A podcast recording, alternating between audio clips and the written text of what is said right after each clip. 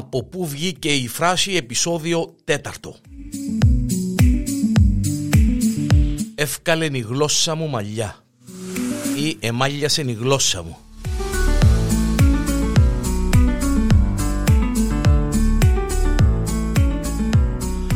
Όταν αναγκαζόμαστε να επαναλαμβάνουμε κάτι πάρα πολλές φορές, λέμε εύκαλε η γλώσσα μου μαλλιά.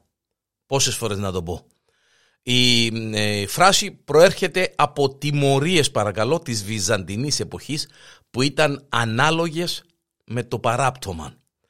Όταν παραδείγματος χάρη ένας έλεγε πολλά, δηλαδή έλεγε λόγια που δεν έπρεπε να υποθούν, τότε τον τιμωρούσαν με έναν τρομερόν τρόπο, πράγματι τρομερόν τρόπο, του έδιναν έναν ειδικό χόρτον που ήταν υποχρεωμένος με το μάσιμαν να το κάνει πολτό μέσα στο στόμα του.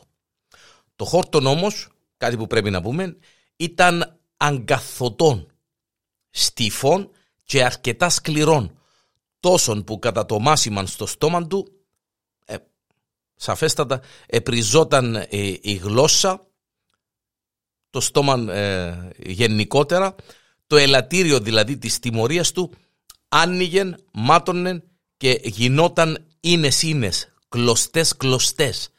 Κάτι όπως τα μαλλιά ένα πράγμα. Από την απάνθρωπη αυτήν τιμωρία βγήκε και η παρομοιώδης φράση που χρησιμοποιούμε πολλές φορές σήμερα «Εύκαλεν η γλώσσα μου μαλλιά» ή «Εμάλιασε η γλώσσα μου».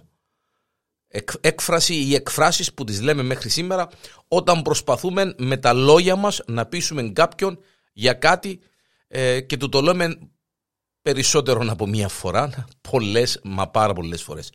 «Εύκαλεν η γλώσσα μου μαλλιά, εμάλιασε η γλώσσα μου».